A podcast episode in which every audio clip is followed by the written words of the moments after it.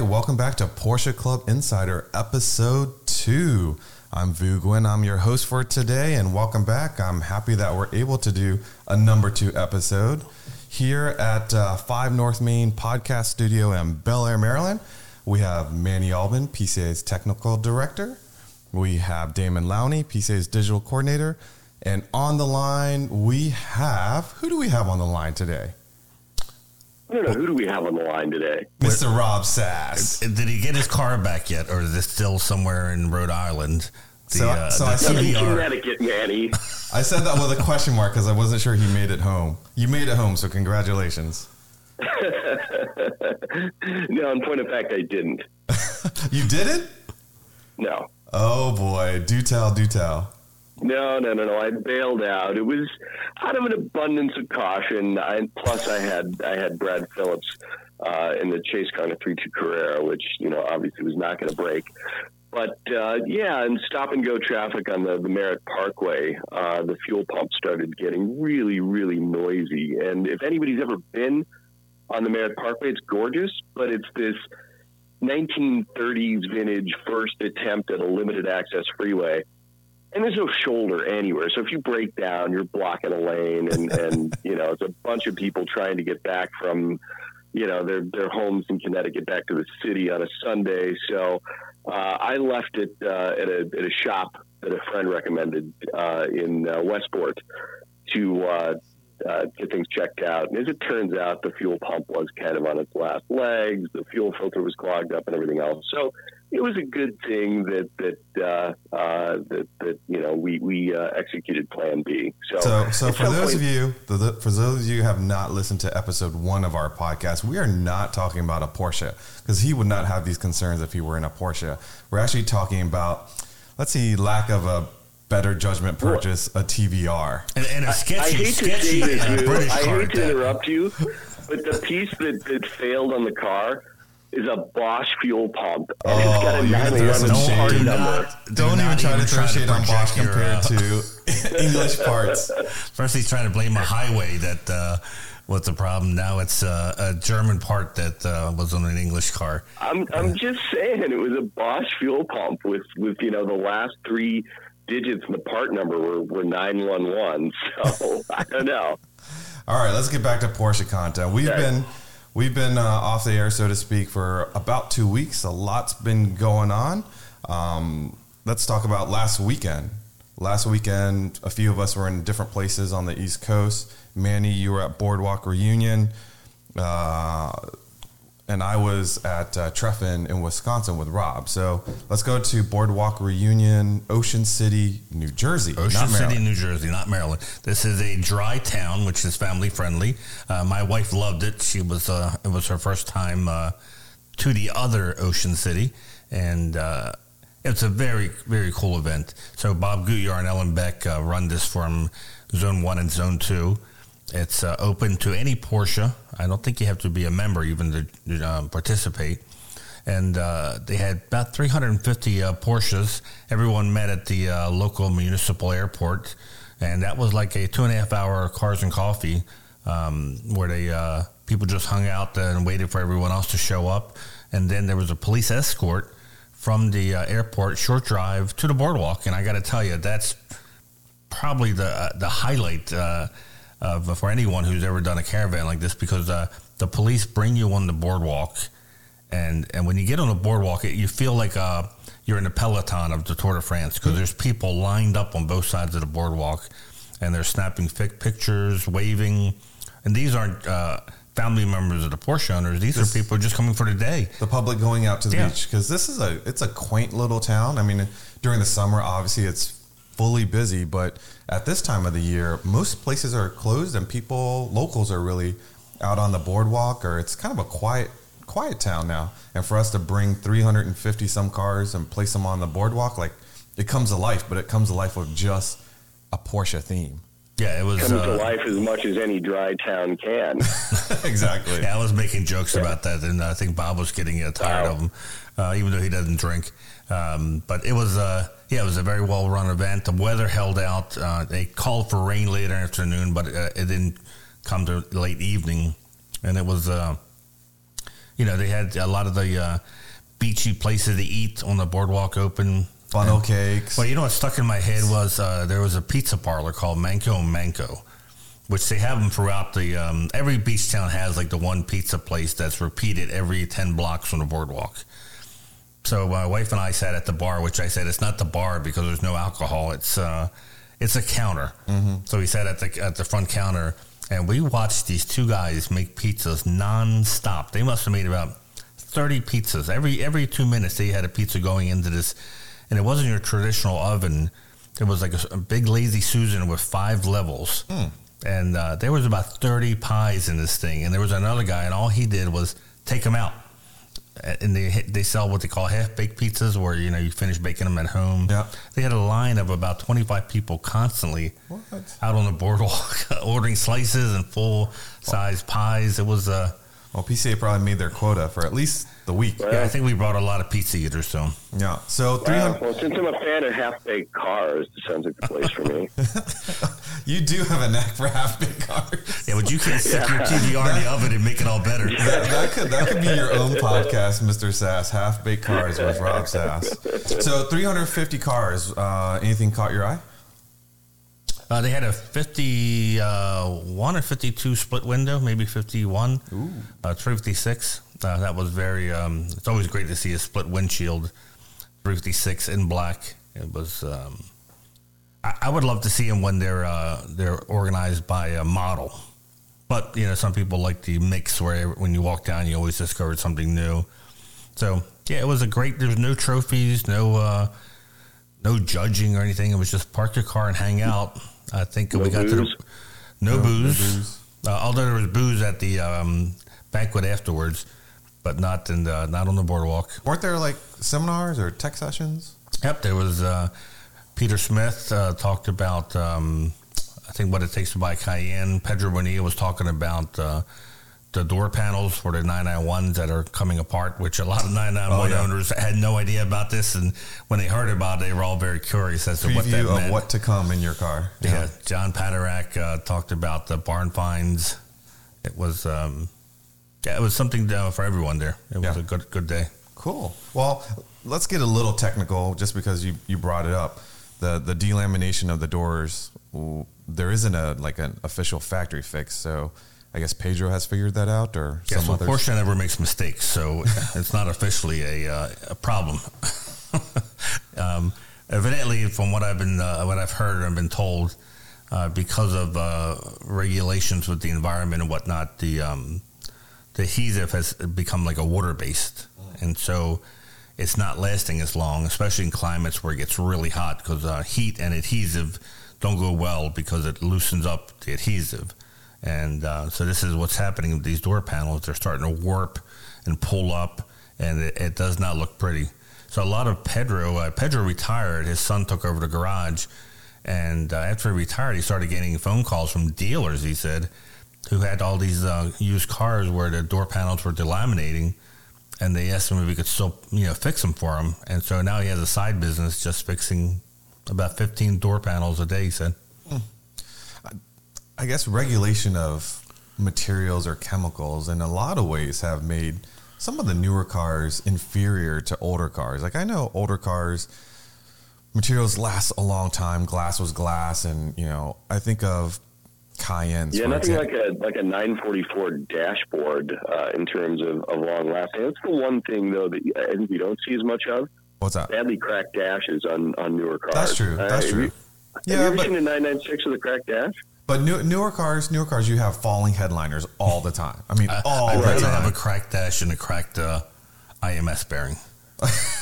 yeah, or Dude, you know the infamous nice. who was it Mercedes Benz in the '90s who did like the, the wiring harnesses that were supposed to biodegrade after a certain oh amount of yeah, time. they were made of like cornstarch, right? Oh, we don't want to kill, we don't want they, to kill yeah, the mice. started, yeah. Yeah, all right, okay. So there are some things they've improved and other things they Well, this haven't. adhesive thing, it also affects the uh, headliners. Uh, ask any Cayman owner. Yep. You know, the headliners start coming out after a few years, and I think that's also attributed to not being able to Cayenne use that owners. stronger uh, adhesive. So, Yeah, yeah. yeah, it's a fine line between saving the planet and uh, getting your headliner to stick.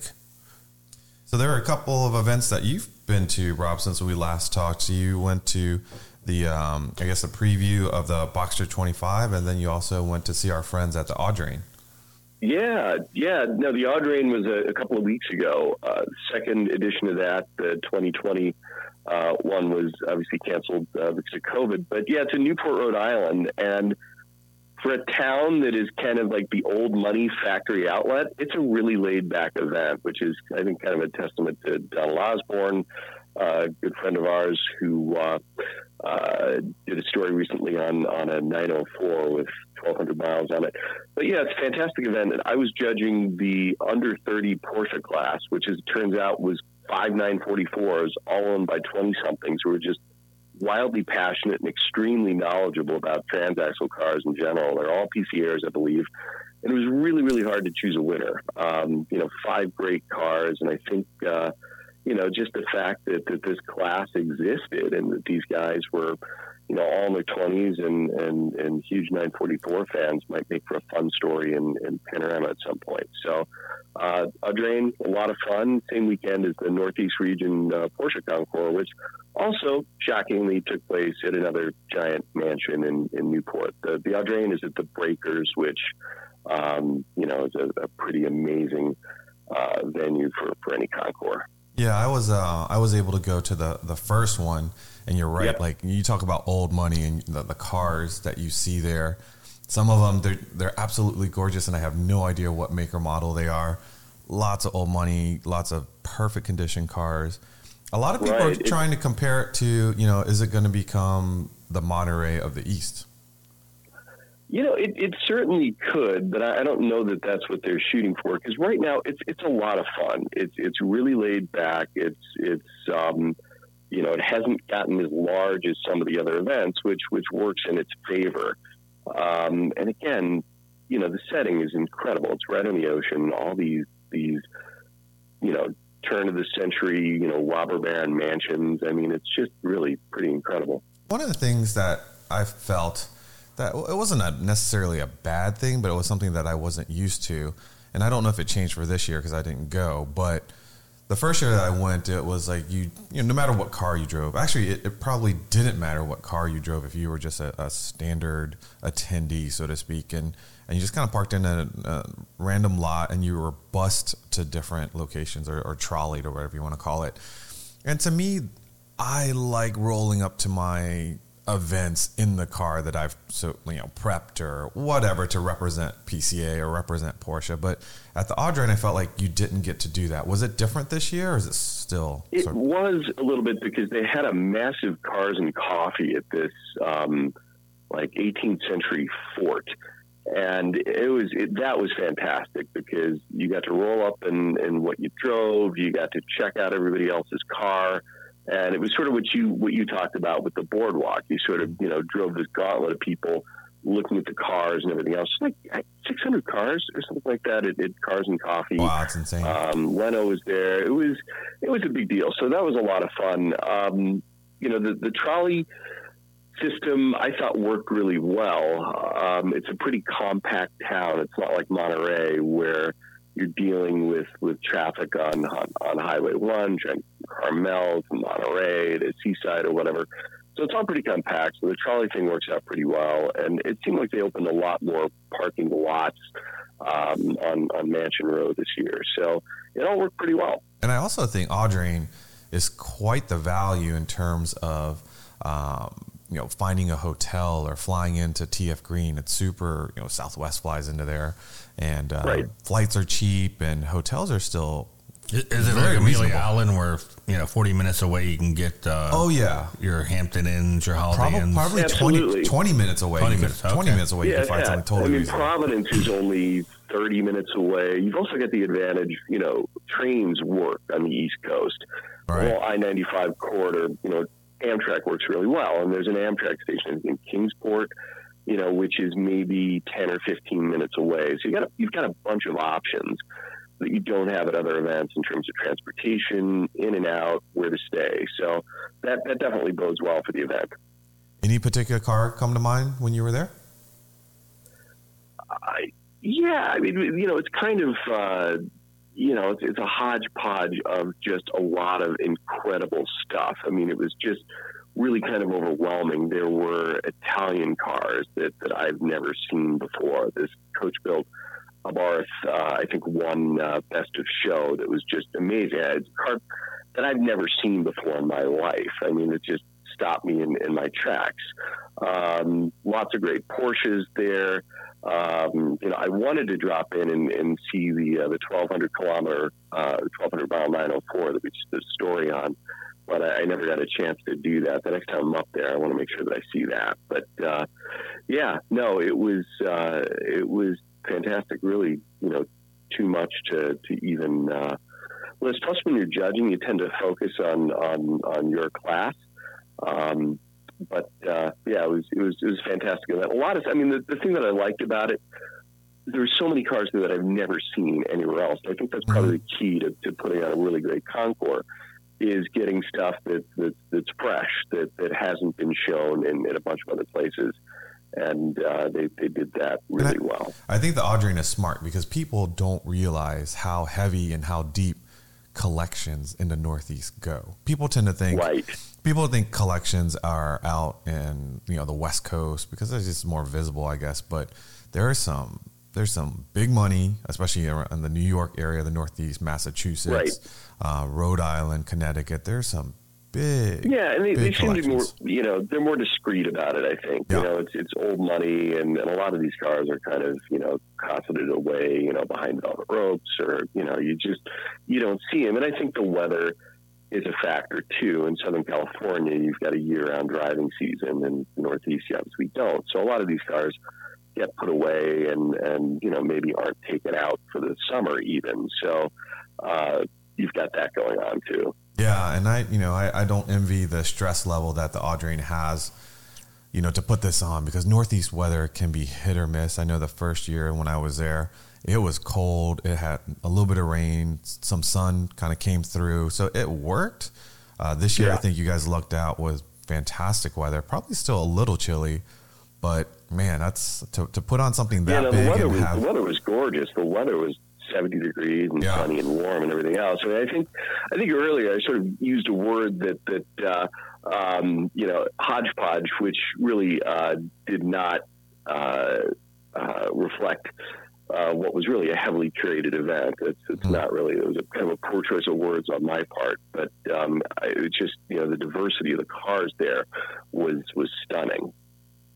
So, how about your West Coast trip, the Boxster 25?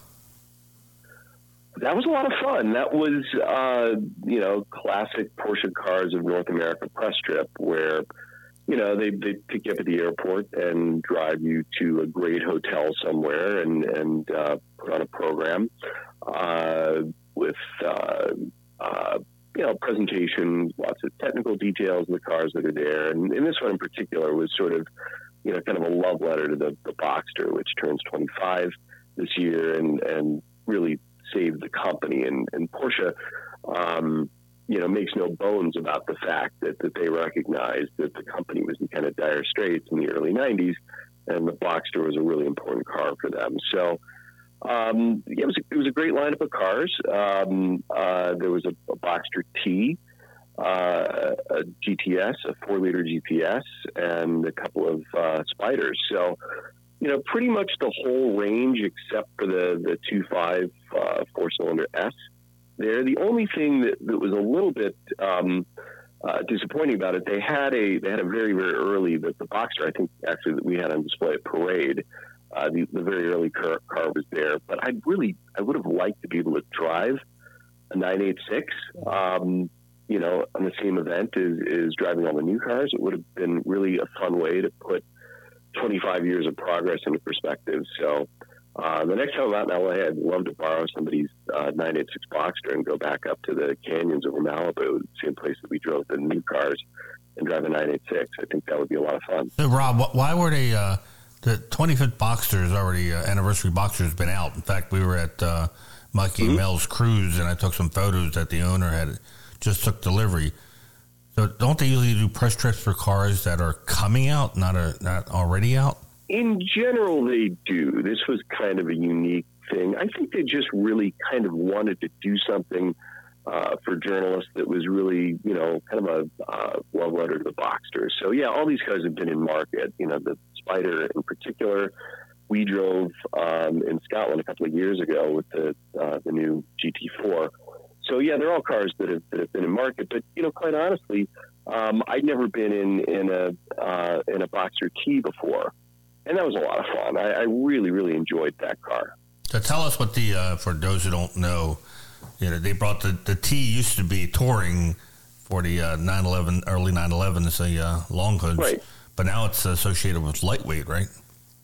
Right. Yeah, and and this one was it's the uh, the two liter four. It's 300 horsepower. Um, you know, it's got the nylon door pulls. This particular car had uh, what looked like like throwback to throwbacks to like 80s pinstripe seats. So they had cloth pinstripe seats. Um, it was just really, you know, uh, kind of a basic elemental feeling car that was a lot of fun to, to throw around, you know, like Latigo Canyon and, and places like that. Um, uh, you know, the canyons around like the Paramount Ranch and Malibu Creek State Park, you know, that area, if, if you know that, there are a lot of really fun roads up there, and it was a perfect car for that. Were these uh, all PDK or the uh, manuals? No, it was a it was a pretty good uh, mix. The the Spyder they had was a PDK. The uh, the, the four liter GTS uh, was a manual, and uh, the, the T was was a manual. So uh, it was it was about half and half. I, I spent more time in the manuals than the PDKs. I think. Preference? Which one did you like for uh, around I really on the street driving? Good time in the the T. Um, I like looking at the anniversary car a lot. I think the um, uh, they tried to do, I think, colors that were reminiscent of the the original concept car.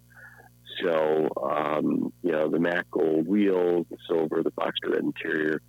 Uh, it was all great to look at, and and um, there were a bunch of tunnels up, you know, through the canyons, and it's really nice to listen to the, you know, four liter naturally aspirated engine going through a tunnel. I have to admit that, but um, but I really did like the the uh, the four cylinder uh, T a lot as well. And so at speed, let's say say you're cruising on the highway. Did you get a chance like, to drive it on the highway at 70 miles an hour, or were you just simply on the uh, twisties the whole time? We were on the twisties most of the time. Um, you know, we were on PCH for a little bit, which is four lanes, and yeah, I think it's um, you know when you get north of of of uh, you know most of the the sprawl of, of Malibu, I think it's it's marked sixty or sixty five. So yeah, there was a little bit of that, not much. And how much can you hear the uh, engine at regular highway cruising? I, I, you really can't. You know, when uh, you know, in, unless your right foot's into it, or uh, you know, just cruising. I, I, think I know where you're going with this. Um, yeah, uh, you know, not all that much. I mean, especially if if you're not in in sport or sport plus mode. Because I know the the four cylinder turbo has gotten a lot of grief. You know that it doesn't sound Right. like a Porsche or it's different sounding than a flat six, uh, normally Well, I mean, it, it, let's face it, it sounds exactly like a Porsche. I mean, I mean, people who say that conveniently forget, you know, that the company made its reputation in racing in the 1950s and the 1960s with oh, flat four-cylinder engines. Yeah, that's a that's an old silly discussion. I mean, it really is. I mean, it to Yeah. expect a four cylinder to sound four cylinder turbo to sound like a six cylinder is just as crazy as expecting a six cylinder to sound like a naturally aspirated V8. They just don't. They have a Right, totally just, different they're tone. just different. They're just different. Yeah, they're, they're different, and that's okay. Um, you know, uh, yeah, going through a tunnel in in in the GTS is nice, um, but I frankly, as as, a, as an X914 owner, I find nothing remotely objectionable about the way a, a four cylinder 718 sounds. What's And they interesting? drive great. What's interesting is a lot of times I, you know, at, at Cars and Coffees, and I, you know, I go and visit the folks that are driving, you know, Subarus and other four cylinder Yeah. turbo cars. Like they love how the 718 turbo car sound because they're familiar with it, Right. right? And they don't have an expectation of what it should sound like. And to them, and I honestly think they sound great, especially at the track when they're on full like screen. They sound pretty good. I was telling And, Rob. and I remember we made that we made that observation years ago when we were at the, the barber, Yeah. and most of the car the, the cars that we spent the majority of time in were uh, 718 Caymans, and uh, you know honestly, if I didn't need back seats. I'd probably be looking at you know at a, at a used 718 Cayman right now. I, I like the car a lot. Now, having said all that about sound, like if you read on different forums, like this particular platform might be one of the first candidates for fully electrified sports car. Was there any discussion about that? I doubt it, right? But I have to ask. No, no, no, not at all. Not at all. but No. you know what's coming. I mean, yeah, there's there's markets out there that they're not going to be able to sell a ice car, and they still want to sell sports cars, so they're going to have to choose one platform to make it electric. right. And it's and honestly, it's nothing that I fear. You know, I think. Uh, Fear? Why uh, do you when comes, fear? it's going to be great. No, I said I, I don't fear. Oh, it. okay. I was about to say. I was like, Yeah, no, I, I don't at all. I mean, I've spent a lot of time in, in the, the Taycan, which is an amazing car. And, you know, it's coming, and, and you know, I know when it does, they're going to execute on it really well, and the car's going to be, you know, car's going to be great to drive. Absolutely, absolutely.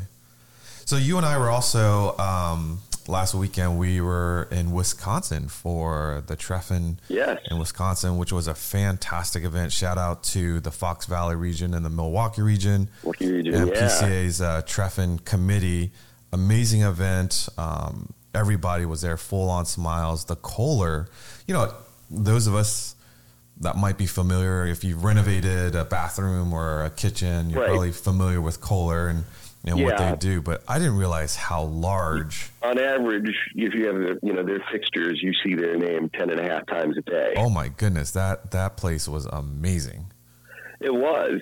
I mean, you know, as, as you would expect. I mean, you know, the, the bathroom fixtures, you know, the shower, the tub. My tub was like a lap pool essentially, and uh, you know, the shower was otherworldly. You know, It was like an would expect from automatic Kohler. car wash. You just stood in the middle and Right. we're getting off Right, topic. exactly. There's like the, the rain thing that's coming down from the top. There are like, you know, four different things on the sides of the shower. It was like, you know, one of those museums that has like those laser, you know, uh, alarm things, like all this stuff, you know, crisscrossing the shower. It was really cool. But it was, Kohler was, uh, it was and still is a company town. I mean, anything that you do to your house aesthetically, the Kohler company has to approve. And the American Club, which is where we stayed, was actually built as housing for, for immigrant workers around 1918 at the, the Kohler factory. So eh, the whole place has an interesting history. And, uh, you know, the upper Midwest, I don't think gets enough credit in terms of having great driving roads and being scenic and everything else.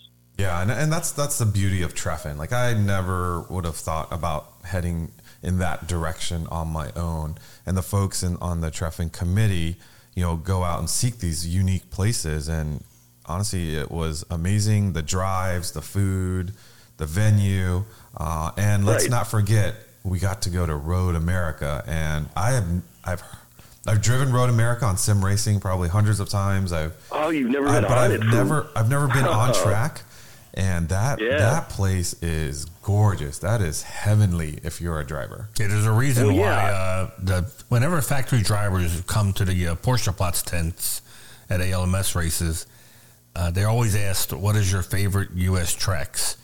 And without a doubt, they all almost unanimously say Road America, and they tell Right. they Well, say Randy- because it reminds them of the Nürburgring.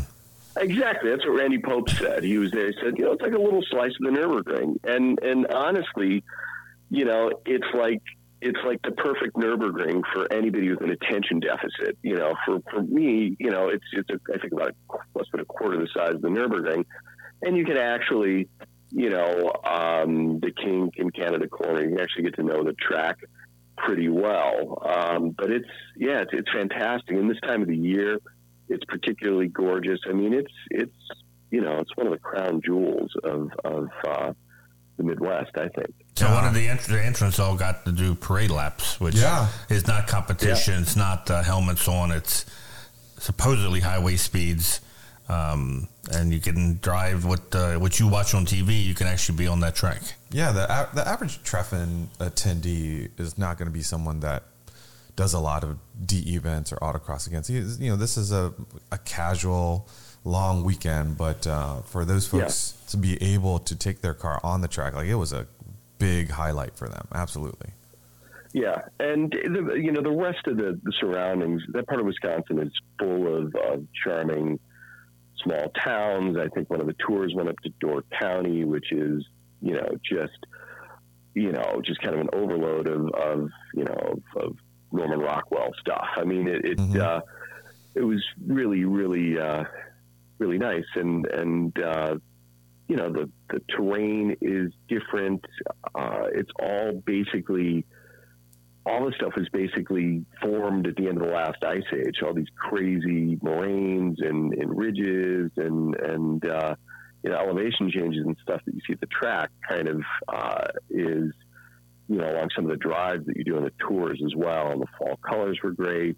It was it was really uh, really memorable. Speaking of sensory overload, Rob, did you get to go over to the folks at Throttle Stop? I did. Oh yeah. my goodness! For you guys listening, just uh, put in Throttle Stop, Wisconsin, and you can see some pictures and and their inventory. It's a consignment shop, I believe, primarily. Yeah.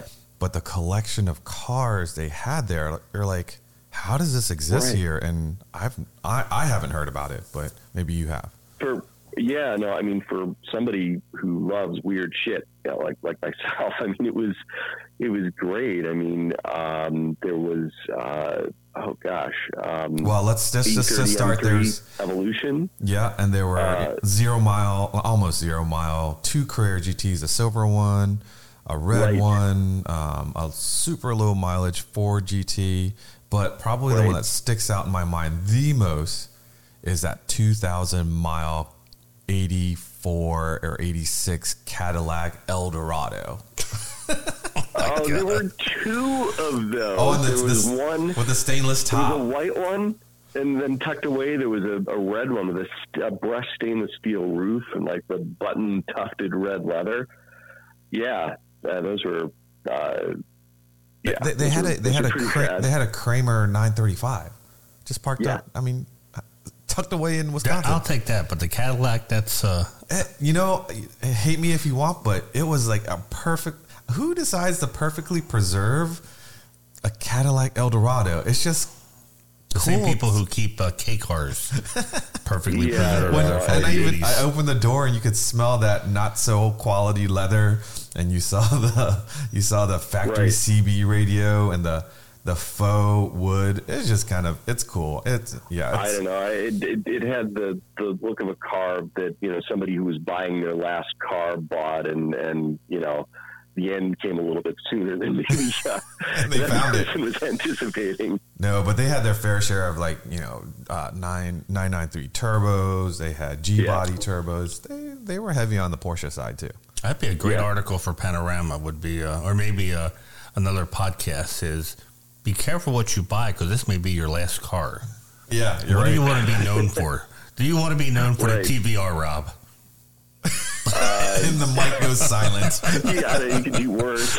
Um, nothing immediately comes to mind, but uh, I don't know. Did they also they uh, they loaned uh, Randy Pobst a uh, a nine nine seven uh, dot one Targa, which is a super rare car that you don't see very often. And what Did you see that car, man? and, and they're yeah, I did, and they're super smart because Yeah. they knew that Randy was going to drive that in all the tours. And at the last dinner, one of the gentlemen at uh, my table was like, "Hey, did you see the car that Randy was driving? That's a Targa." And I had to show Randy how all that worked, and then I saw how great of a condition it is. He goes, "I think I'm buying a car." so, so the folks at Throttle Stop, well played, well played. You There's definitely actually a know red one that Oh, yeah, uh, Boardwalk absolutely. And- Reunion and- too. Oh yeah, yeah, And those cars are neat too because it's you know it's filming out all over the hatch. yeah. and that's you know it, it makes you think man that would be kind of nice if you know if every you know it makes it so much easier to load stuff They all um, should have had the a hatch. I agree. yeah, they all should have had exactly it. i mean it's you know um, yeah i was explaining that to randy it's like hey you know this is if you want to load stuff in the back here this is actually a hatch Not a big fan of the big sliding roof, but uh, The hat should definitely. That should have been a Yeah, standard. the, and the hatch yeah. is cool. So the next Yeah, uh, couple like of uh, it's like the other things, like the, the the 4S, you know, rear reflector. You know, you could probably do a short article on things that special 911s had that they all should have had. You know, rear That's a good one. reflector, hatch. Yeah, Absolutely. you know, come up with three more. so the next couple of Treffens. Yep. Um, they announced two more, but uh, the next immediate one is in April 27th of next year, Broadmoor. Ooh, another bucket list Yeah, uh, facility, as well as great. and I know you'll great probably go to that, and they'll. Uh, that's only Uh, two and a the half hours from the the Stanley, Broadmoor School. the Stanley Hotel, where the Yeah, Stanley Hotel is both of shining. Yeah. Why? Why? Why Yeah. you look at me when you say that? Don't. I'm not staying at. Why do people want to stay at creepy places? They they title creepy places know. quaint, All I can think and then is they want to like, stay there. I'm not going to stay Manny. there. That would be awesome to do a, uh side trip to. Uh, But The Stanley to mark, see where they mark your filmed it. calendars. Stay tuned on eBrake News. Look in on the website as well as in uh, Panorama for the upcoming dates. So registration dates is probably the most important date, not the date of the event, because they will sell out for but the. they're also Broadmoor. going to. They announced uh, Bend, Oregon, Sun Yep. River, uh, September 14th. Oh, yeah. Yep. And uh, for those uh, people from Atlanta, they're going to the what's it, Barnsley Gardens, Yep, September In, of uh, 2023. In April. April 2023. And what's going to be nice there is I'm sure we're going to do stuff together at the PEC in Atlanta. Um, I can only imagine the amazing food that Atlanta is going to be serving up. That's what I'm looking forward to. Right. And the one thing that I think a lot of people don't realize is, you know, you get outside the perimeter highway, you know, you go north of Atlanta about an hour, and the roads get really, really good. Mm. So, also uh, fall events. Uh, Unstock has sold out in terms of display cars. And then the LA Auto Show uh, preview, the morning preview on that Friday, that has also sold out. Unstock, uh, first event for us. We talked a little bit about it on the last podcast. I'm very happy that the display cars has sold out. Manny, you've seen some of the cars that have been submitted. What are we looking like? I know we're going to have like a RWB, we'll have Singer, we'll have, of course, a, a few Gunther Werks car. Yes, I found out when you ask the question, that's how you become registrar in PCA. I asked the question. Next thing I know, I'm overseeing the entrance coming in. Um, Man, Manny was Manny was voluntold. two and four doors. Some uh, cool uh, uh, the four door Porsches are coming modified. Are we modified. going to get any like jacked up uh, Cayennes? And That stuff? sounds like it, yeah. Sweet. Yeah, from the descriptions, uh, we were doing these really cool signs that uh, you've probably people have gone to Werks Reunion have seen them, and we're going to have them for our own stock as well. Any Taycans? Have you seen the Uh, don't believe in any Taycans yet. Ooh, we Yeah. gotta find one because we had a nice modified Taycan for Werks Reunion, Amelia Island, and that Yeah. car had a crowd around it pretty much the whole time. Yeah, at the Boardwalk Reunion, there was actually two of them on the boards. Uh, pretty cool. Very cool. So uh, we will have also some really beautiful uh, street art that will be on display at Toonstock. Uh, even though the display cars uh, spots for that are sold out, as far as attending the event, it's free to come participate and have fun. So for those of you that will be in the Southern California area, we'll be in Huntington Beach November 14th. Come on out. It's free. We'll have food trucks. We'll have music. We'd love to see you and support this new show that has a, a spotlight on PCA members' cars that are modified. And, And we've never no done that before. judging. It's just uh, No judging. come out, hang out for uh, a little bit, and enjoy the cars and the people. Absolutely, absolutely. So, speaking of designs and art, uh, I got my copy of the October 2021 panorama. It is beautiful, Mr. Sass. It's perfect for the colorblind people. Oh yeah, it's it's pretty to me. I don't know. So so for those of you that don't know, Manny is colorblind, and uh, I have no idea what this cover looks like to him. But to me, it is gorgeous. It's reds and blues and yellows, and it's one- I think it's one of the art cars from Parade, isn't it? It's one of the Yeah. art cars, yeah. Okay. That uh, I think we shot at uh, at Parade actually. Nice. Yeah, no, it's it's a, it's a good cover, but um, uh, yeah, this is also kind of the, the DIY themed issue. I think anybody who's been sort of paying attention is, you know, we do three or four themed issues every year with, with Panorama, and this one really featured DIY projects that go in degree of difficulty from doing a console delete and painting your center console on a 996 to doing major rust repair and welding. Uh, and, and that was the story that, that really just blew me away. That was Chris Kluhl, who had never done sheet metal work before, had never done uh, welding, and started out thinking he was just replacing the uh, uh suspension pan of his, I think it's a 70 or 71 911E and he got into it, and it turns out that the battery boxes are bad, and, and the inner fenders are rotten, and everything else. And he winds up having to cut away almost the whole front third of the car, putting it back together straight, and everything else. I mean, it's one of the most heroic DIY things that I've ever seen, and and you know, Chris did it uh, just about all by himself. So the story definitely worth reading. So Damon just joined us, and Damon's pretty close with uh, Chris is this the first time he's done something like this, or has he worked? Yeah, so on- Chris is uh, he does a lot of DIY work on his car, but as Bob said, this was the first time he went as far as um, uh, body work, welding, you know, and really digging into the car and cutting it up.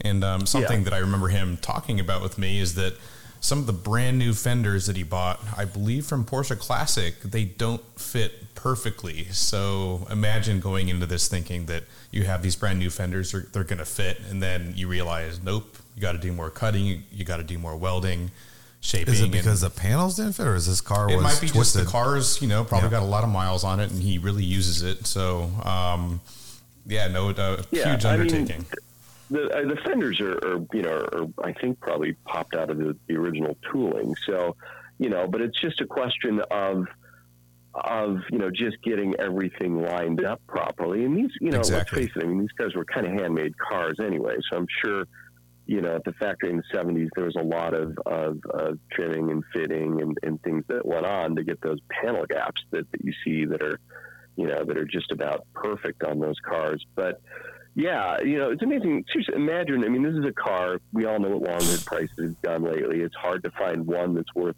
you know, much less than seventy-five thousand dollars. I mean, it's a valuable car, and he's just, you know, taking a sawzall to the front third of it. I, I, that would have scared the hell out of me. I, I oh, my, yeah. um, but you I, know, the I'm, amount of respect that I have for Chris, you know, undertaking this and and and not throwing up his hands when he saw, hey, this is more than just a suspension pan, which quite honestly is scary enough because of everything that attaches to that piece.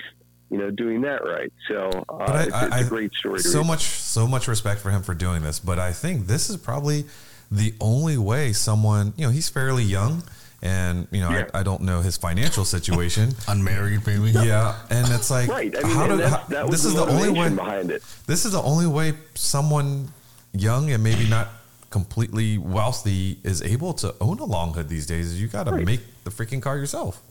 Yeah, lack of means is a powerful motivator, and that's that's you know basically what Chris said. So wow, I mean that, that's exactly what he did. Much himself. respect, but, you know, much respect. I mean, yeah, just looking at the photos yeah. and panel here is just there's some ugly sheet panel that he had to cut out. Right. Yeah, and I mean, I sweat enough just doing a console delete and painting the console. And here's Chris. Yeah, so let's let's transition from this massive job right. to your little cute project. yeah. your cute project of sprucing up the interior of this 996 you once had, and and uh, you color matched it uh, guards red and, and it's, yeah. a, it's actually a cool upgrade. I make fun of you that was a cute project, but it's a cool it project. It is, but I mean, it, it goes back to what we just talked about earlier with the you know the, the hatch and the the Targa and the reflector strip on the 4S. Like another thing that, that they all should have come this way. I mean, the the you know they've got um, without that that center console, which in my case held a bunch of CB you know uh, uh, containers, which were fairly useless. Is that sort of a GT3 um, that, sort of look? Yeah, exactly, exactly. But without that, you get really sort of that floating dash of, you know, of an SC or a long hood, you know, and you get some extra knee room, and and it just it looks good, and it's relatively simple to do and and fairly inexpensive. Although I have to say, the one thing that that just you know that that cracked me up about the project is. The, the console delete piece that, that actually goes in uh, in place of your console is a carpeted piece that, that basically fits up against the firewall. Um, I guess it gives you know some you know retain some some structural rigidity or something. But it's you don't see it because it, it it fits way up there and it's it's carpeted dark and everything else. But the finisher piece that's like two hundred and twenty five or two hundred and fifty dollars. And you get that from Porsche Classic. With, Does that come from uh, Porsche yeah, Classic? it from Porsche Classic. You can get it from Suncoast, uh, Pelican Parts, uh, you know, a bunch of different places to get it. But Mhm.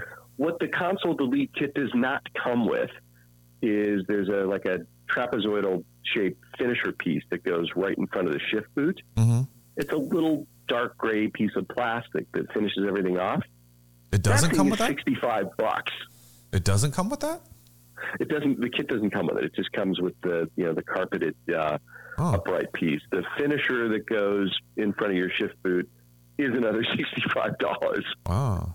Now I notice also the So- armrests you have there has the red stitching. Is that uh, Right. something you yeah. upgraded while and, you're and at? honestly, that was just something that I, I found on on eBay. But it was that was twenty-five dollars, and it was really actually very nice, decent quality piece of leather um, with with red stitching that sort of pulled in the the console that was color matched and everything else. And that was really easy to install. I mean, you essentially just you know remove the armrest and there's a black uh, finisher on the bottom that screws in with like four torque screws, and you don't even have to use adhesive. You just basically stretch this over the armrest and then put that finisher piece back on, which which you know keeps everything taut and and and uh, uh, everything else. So that was that was really easy to do, and uh, shooting the console was nowhere near as difficult as people make that out to believe either. I mean, um, you know, if you take to a body shop, they'll charge you eight hundred to thousand dollars to do it. You can do it yourself for you know, yeah, probably but the finish is different. I love you, bro, and you tried real hard, but I can tell the finish of a spray bombed piece versus a pro body shop. Yes and no. The fact of the matter is, I don't know how close you looked at it, but I mean, it was It looks good. Don't get me wrong, it but you can tell the difference. Yeah, no, but I mean, it was it was you know it was two pack clear, the stuff that you know that with the red button on the bottom uh, that's that's got a hardener in it that Mhm. you should be super Did, did you with. did you get it. a extra center console? Because the one that was in your car had like a bunch of drywall screws on the side of it.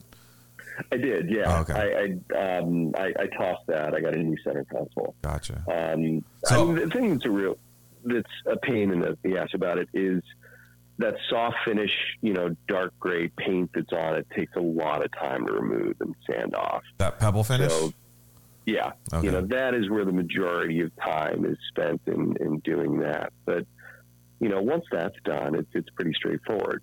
You know, primering, um, base coat, and then clear coat, and then um, color sanding and, and buffing it. But you, you've sold this car already, right? It's gone. of course. So how, how long did you? and- po- Did the paint dry before you got to enjoy it? I, I, I had the car And for the a time it produces- and, and honestly, But I'm talking about the, the, the, worst the, console sellers.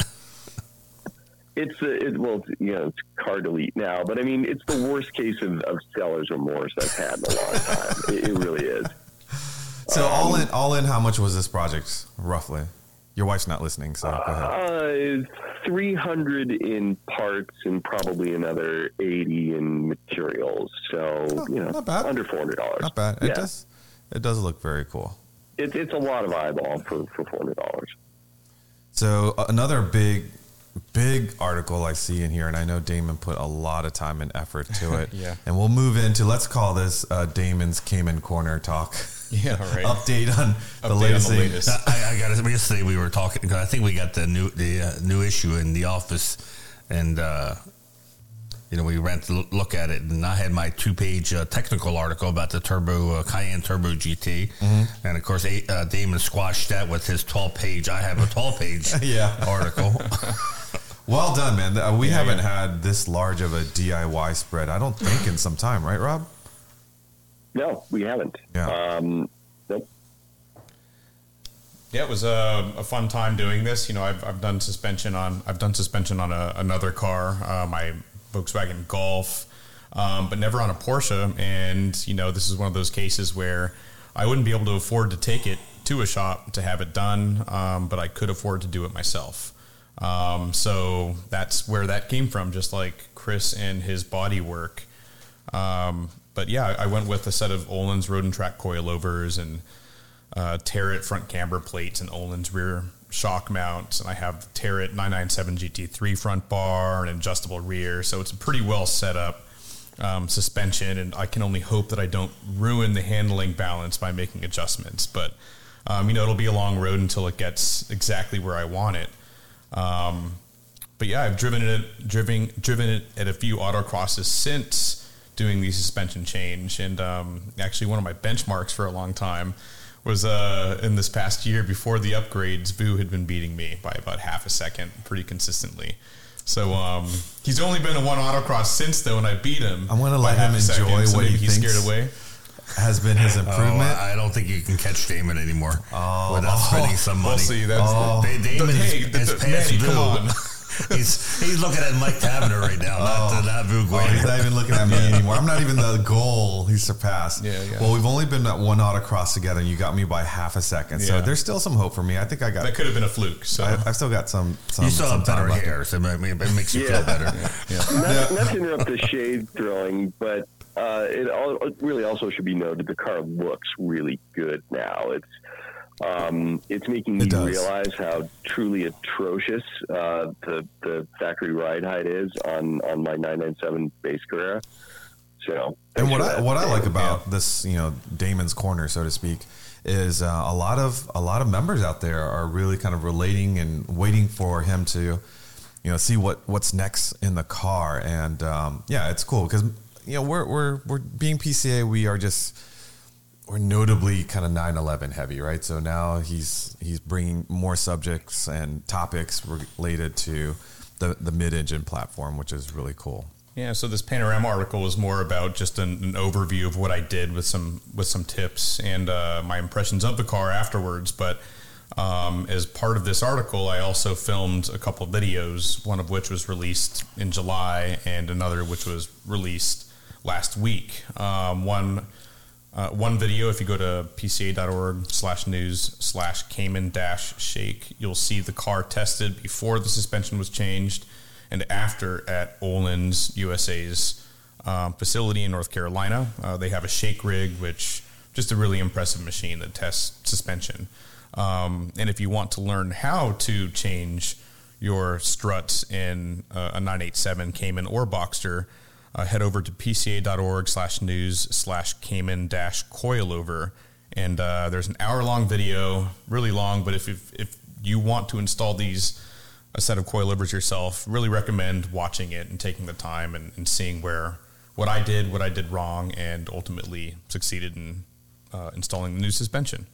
Now I got to drive your car uh, when we were filming the, the shaker rig video, and I was so impressed because I heard about you can you can share the the spring rate difference between the factory rate versus what was uh, installed onto your car. But when I took it out for the drive, it was still very much streetable. Yeah, yeah. Um, what's funny is uh, so the spring rates are about twice as much on with the Öhlins. Um, I would have to. I should have these numbers in my head right now, but I believe it's 400 pounds front and 458 pounds rear, and it's roughly twice the spring rate as stock. Uh, my car was non-PASM, so s- analog shocks, um, and when I drove it, I felt like it it had the feeling of a GT car, like a GT3, like a 997 GT3 or GT3 RS, with how it felt.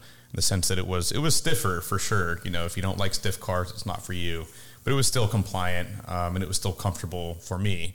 And uh, when Vu went out and drove it, I didn't tell him what I thought about it, and he came back and said the same thing. Mm-hmm. And And it had a GT car like ride. and it still had yeah a GT like ride very still very much compliant it was stiffer but not uncomfortable but what i was really impressed was your car was solid like you know how some cars when they lower it or do like heavy duty springs you feel like you're riding in a bucket of bolts and your car was still very tight all the panels nothing was rattling and I can say since then, I Oh, think great. there's some Since rattles. then, he There- has there's messed some up his rattles car.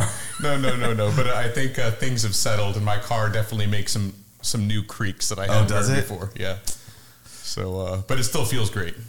So that half a second that you were searching for to catch up to me, I look at this parts cost Mm-hmm. total. So for half a second, it only cost you five thousand seven hundred and eighty dollars.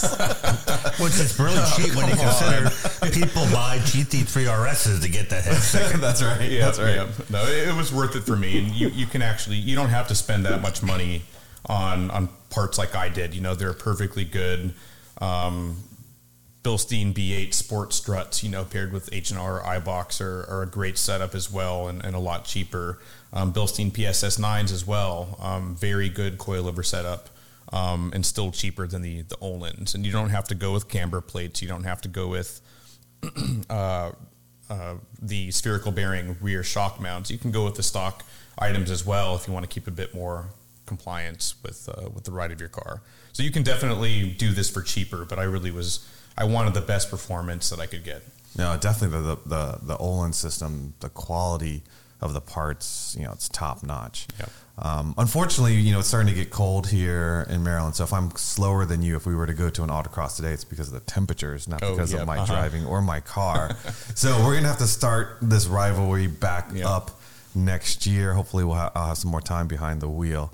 But um, the is turning out great. Keep it up. Um, what's going on with um, digital media and upcoming videos? Uh, yeah, so uh, a video that we'll be coming out with uh, pretty soon here, probably in the next week or so, or within within seven days, is uh, a panorama writer, Bruce Sweetman, um, was able to schedule about half an hour with the designer of the original 986 Boxster, Grant Larson, while, while we were at Parade. And um, so Grant takes us in a walk around of a, an original Boxster uh, owned by a local Maryland member, uh, Lee Raskin, and talks about some of the controversial elements of the car and, and why those decisions were made, uh, the thought process behind designing the car, um, the favorite his favorite parts of the car. You know, so if you want to learn what Grant La- Larson likes the most about the car he designed, watch that video. Um, yeah, very very good video there. Uh, we'll have an exhaust video. We, we filmed some cars at parade, uh, started them up, a bunch of different 911s and air cooled cars. Yeah, I'm looking forward to that one. Yeah, to hear what they sounded like at idle on cold start and with a couple revs if the owners were willing. Um, so yeah, we have we have a video coming up. You know, every week or so. Yeah. We have uh, last Monday. Uh, I didn't realize our office was closed, so I scheduled a video shoot. We never closed. We never every- close. Took everyone's Monday uh, and and, and uh, told them they had to work. Unfortunately, um, but it was uh, Nathan Merz who's on uh, Tech Tactics Live a lot. He's the um, valuation chair, and Nathan uh, will be on the next podcast. I think to tell us about his adventures because he has not made it home yet. He's making this into like a two to three week uh, with the stop at Treffen um, adventure with his wife. Uh, but he bought a hot rod uh, 986 with the um, what a 3.4 3.6 Three six, Three- three six. three- three six nine nine six engine Mm-hmm. for a 2003 um, base Boxster. Mm-hmm. Um, anyways, the video is about uh, uh, what to look for, how to prepare your car when you've you know bought a car from out of state and you're going to drive it back home. You're not going to ship it. You know what you can you should look for before you make that trip. You know, basically, uh, you're there, you bought the car already. What are you going to make sure that? Uh, what are you going to look at to make sure you make it home in one piece? So, uh, yeah, Damon videotaped that uh, a couple weeks ago, and hopefully that'll be coming Yeah, out. and I uh, saw Nathan and Susie. They were at Treffen. They were having a blast. This was a first time for them at a Treffen as well, where you know he wasn't waking up at the crack of dawn worrying about conquering the car or some sort of competition. They were just you know top down, enjoying the weather. The cars seemed to perform flawlessly. He was he was so enamored with it. He was you know telling everyone about it. He was worried that he was going to end up selling the car before they actually get home. So uh, we'll, we'll we'll leave you all with that. Um, we're at the end of our hour here on podcast number two, um, Porsche Club Insider. Thank you for uh, keeping us filled up with coffee, uh, Coffee Bar Bel Air, and thank you to the guys at Five North Main Podcast Studio in Bel Air, Maryland. got Leaf behind the controls. Who's uh, Thank you, Leave. And Chris was around here as well. He's somewhere floating around. Uh, next time, we'll see you on the third podcast. And if you enjoyed it, let us know. And if there's some topics you'd like us to uh, to hit upon, let us know as well. Take care, everyone.